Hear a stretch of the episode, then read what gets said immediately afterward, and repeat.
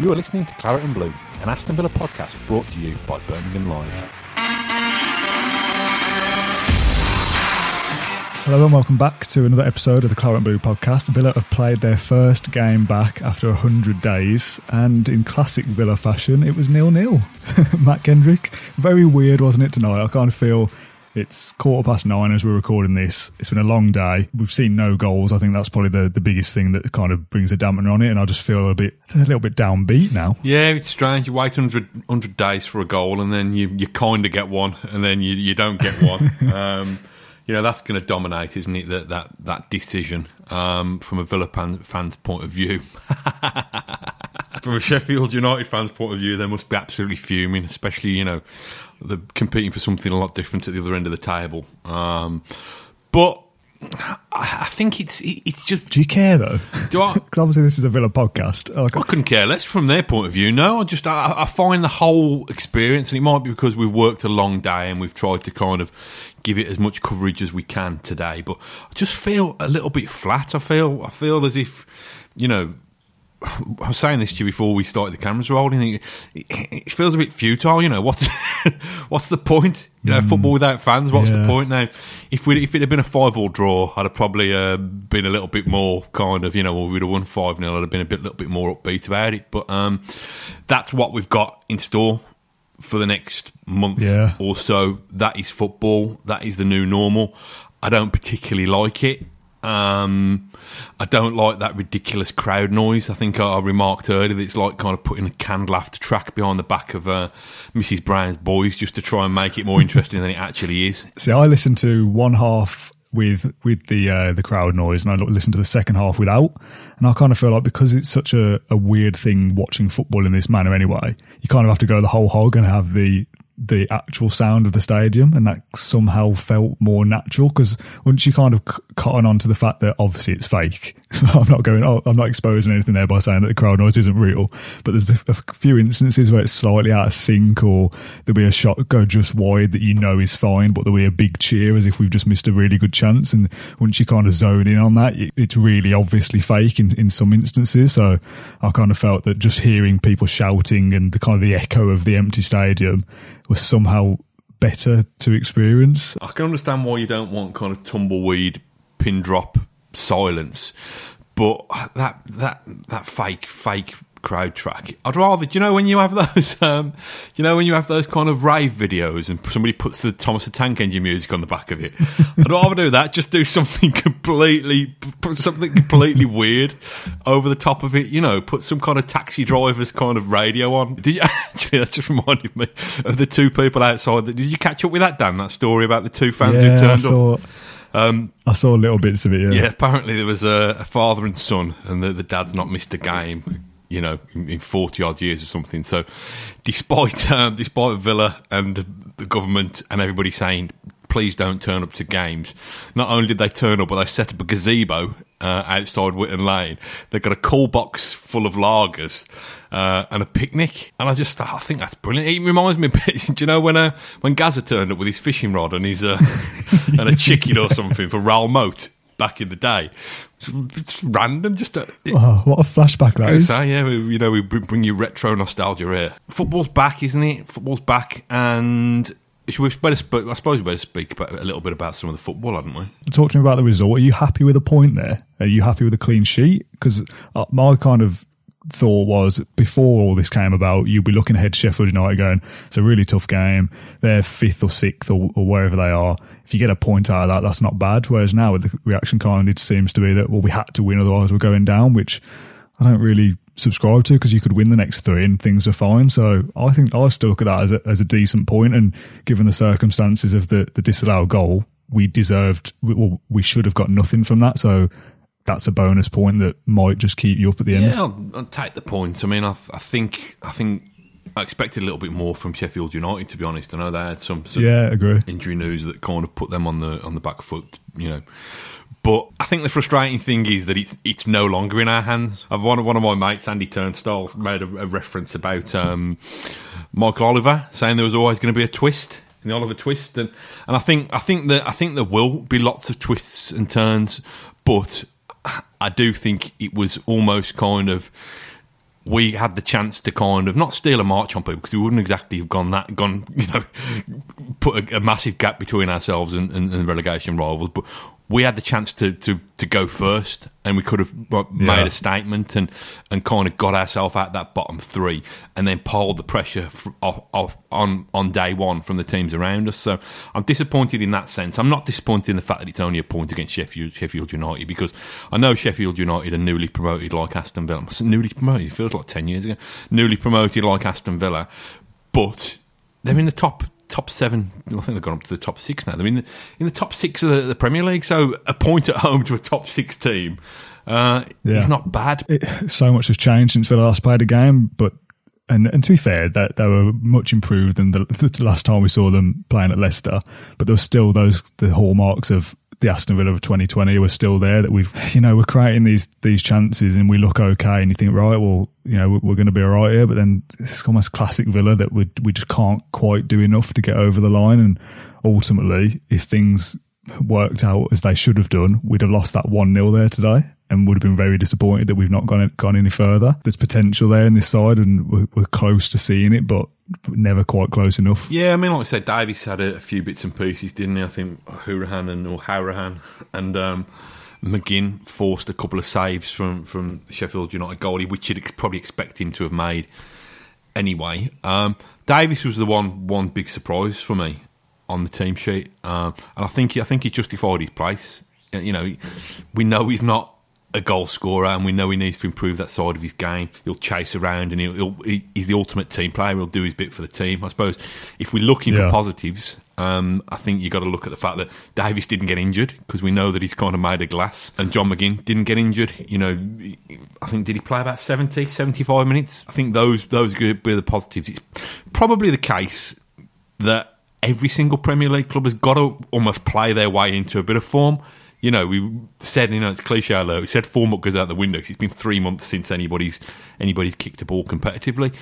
But I think that was very much what we saw from, from Villa today, that they're going to have to kind of crank through the gears quite quickly, because, you know, those games are arriving kind of thick and fast. And yeah. if you don't get, get going soon, the season will come and gone before you, before you know it. Now, I don't know how you do that. I don't know how you you summon that up when there's not a crowd to lift you. I mean, I think that was a big factor today. I think the, the last twenty yeah. minutes you'd have seen Villa, that you'd have seen, listen, it's a cliche again, the Holt End roaring the ball into the net, because the empty Holt End man- managed to repel the ball out of the net.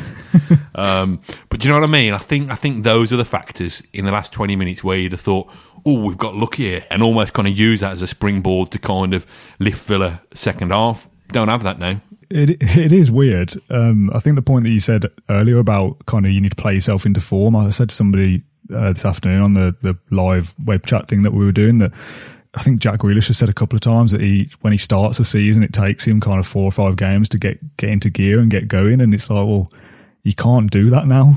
In four or five games' time, we could be not dead and buried, but cut adrift to the point that we can't recover it in the final five games. So you can't you can't afford to play yourself into form. You you need to kind of just come back and be brilliant from the off. But it doesn't work like that, does it? That isn't that isn't the human nature, is it? To not do something for three months and then come back and just slip straight into it. There's definitely a few positives there, and I'm not kind of going to sit here and get too downbeat over a, a nil-nil draw in the first game back. It's just, I think the word is just frustration, isn't it? That it could have been so much better, but had Michael Oliver not put his Fitbit on instead of his uh, goal decision system watch, then we'd have lost one nil, so I don't think you can grumble too much. It's great though, isn't it? It's great that kind oh, it's, of, it's I think I'll, I'll mess, I've either tweeted this or I'll put this on, on the web chat that we were doing earlier, that the world's been a horrible place, hasn't it, for the last kind of three months or more, and it's almost kind of refreshing that we're back to a place where we can't moan about refereeing, officiating, decisions going wrong. It's almost as if, oh yeah, okay, you know, uh, listen, I'm, I'm not, I'm not meaning this lightly, because the world is still a, a, a pretty bleak place. But it, it, I think that's what probably Premier League football and Aston Villa gives us. At least it gives us that that distraction, even if it's another, even if it's a different reason to moan. It gives us that distraction. Uh, I wanted to just talk about Um, couple of things really about the the everybody taking a knee from the kickoff. I thought that was a really really yeah, yeah. strong kind of poignant um, evocative yeah, moment really, um, and I think you know, that that's the good thing about the Premier League being this this global beast, isn't it? It can there's, there's no kind of bigger messages as to, the, to that. Even the the referee doing it to me was do, doing it for me was a, a big thing as well, because you'd normally expect them to be kind of stony faced, very very officious, just blowing the, the whistle on it. But to me, it was a it was a massive statement. Um, so I thought that was that was one of the one of the, the, the best best things to come out of the game, and also the um, the situation with the the the, the image of um, the steward's jacket, yeah, yeah, in the Holt End as well as a, as a tribute to, to Ron Smith, um, God rest his soul, Dean Smith's dad, who, who obviously passed away during the um, during football's break. Um, so I just thought thought those moments, probably you remember those more than you will pretty much anything that happened on the pitch other than the goal that wasn't. Yeah, one hundred percent agreed. I, I was speaking to somebody on Twitter earlier, and in terms of the game itself, it's it's it is it's still like pre-season, isn't it? That it's too it's, it almost feels too early to judge from from one performance there, the first game back after such a long time, to say that this player was great, so they deserve to play again, or or this player had a had a dodgy game. It's like, I don't think you can you can overanalyse too much of the stuff that we're going to see at the moment for the first two or three games. And obviously, if someone has an absolute stinker and misses an open goal, yeah, that's fair enough. But if you kind of look back on that game, there's nothing really that stands out to me as being what you know what a great twenty minute period this was, or, or what a terrible performance this player had. It was all very much kind of a, a much of a muchness. It felt very friendly like, and, and there was a lack of that competitive edge there. I don't know whether that's just because of the scenario that I was working during the game, and the, and the, the game itself is played out in these strange conditions that you kind of just, I don't know, maybe zone out a little bit, or I don't know. It's it's just different. There's something about it is different, and I don't know whether that's because of the scenario or because it's just the first game back after such a long time that I'm not really that kind of fussed or impressed by what I saw from anybody, really. Is that fair? Yeah, I think so. I think I think it's the circumstances, though. I think I think we I think if we were at Villa Park this afternoon and it was it was heaving, even if it had been a nil-nil draw, you'd have at least probably felt a little bit more of a part of it, you know. And I know, and I know, and we I know we're, we're lucky in the sense that we get to go and watch Villa and these these expats who have to watch on the television and stuff like that. But I felt like really, really removed from it today. I like theatre and performance when there's a bit of audience participation. I sound like I like going to the pantomime now.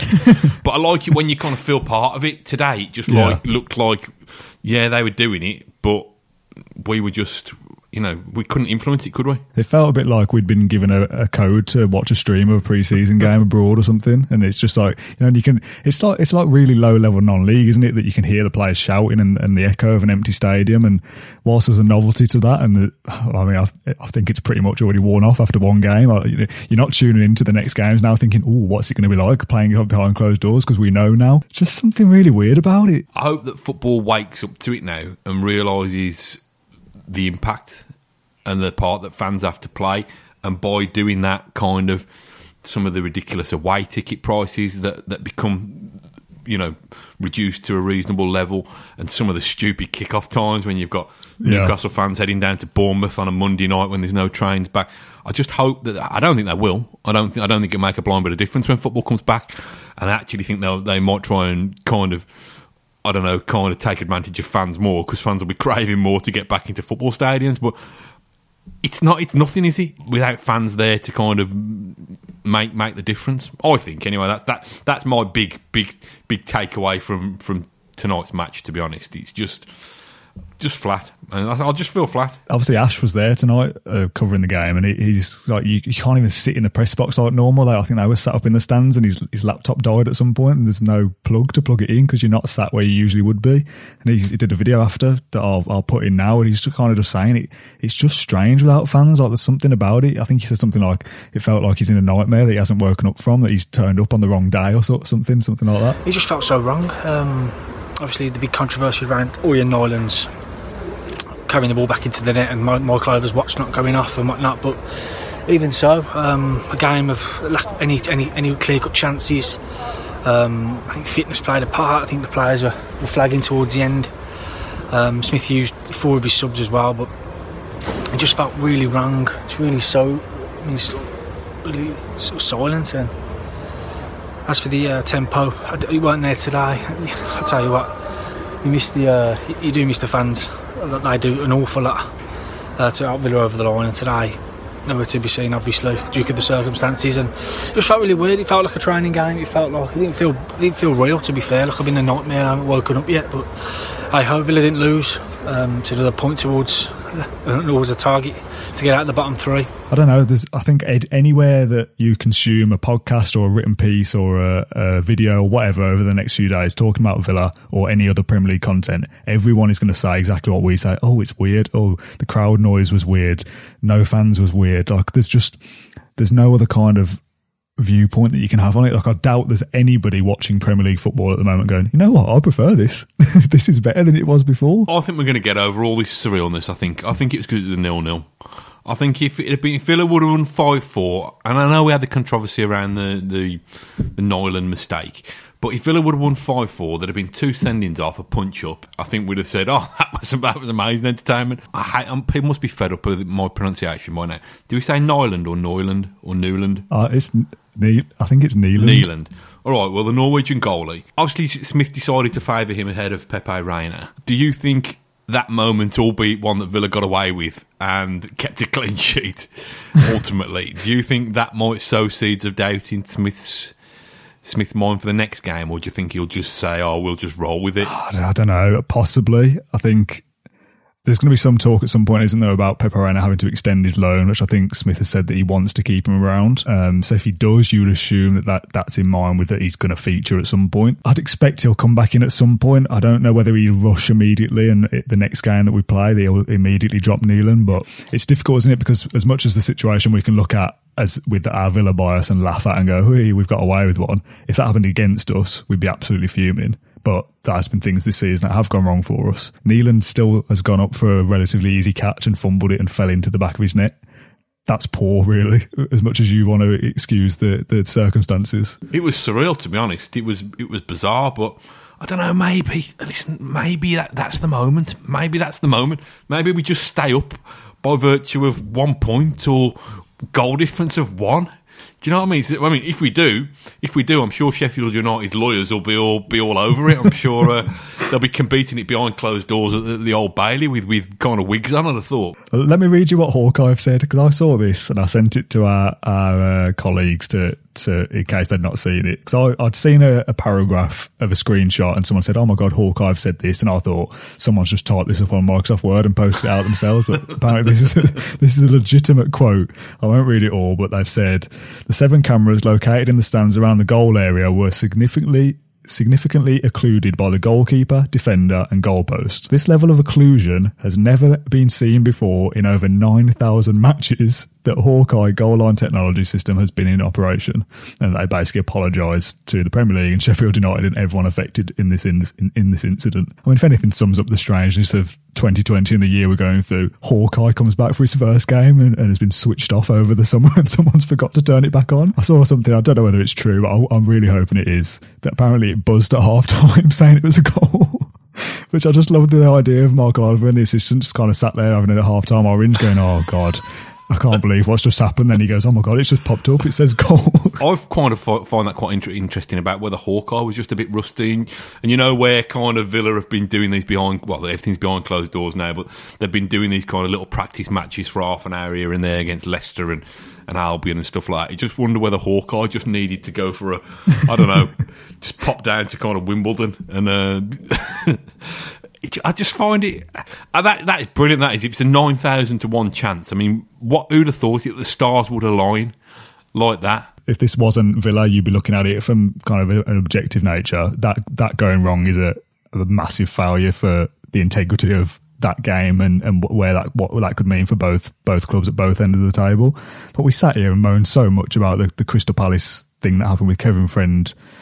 I don't know when that was. Everyone was furious about it and, and still is. And today we've had the opposite effect to that. We've we've seen the, you know, what happens when that goes for you, and that kind of evens out, doesn't it? We, we've had V A R things go against us. I mean, why V A R didn't step in today actually and say, hang on a minute, lads, I know you've, your watch hasn't gone off, but that's clearly over the line. We we can see it on six hundred different replays. It's brilliant. I wonder if it was the um, the father and son on their iPad down the Whitten Lane. I wonder if something, something just interfered with it at the time, but...